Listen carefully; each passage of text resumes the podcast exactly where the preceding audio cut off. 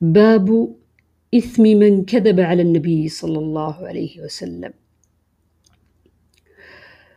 عن علي رضي الله عنه قال قال رسول الله صلى الله عليه وسلم لا تكذبوا علي فإنه من كذب علي فليلج النار.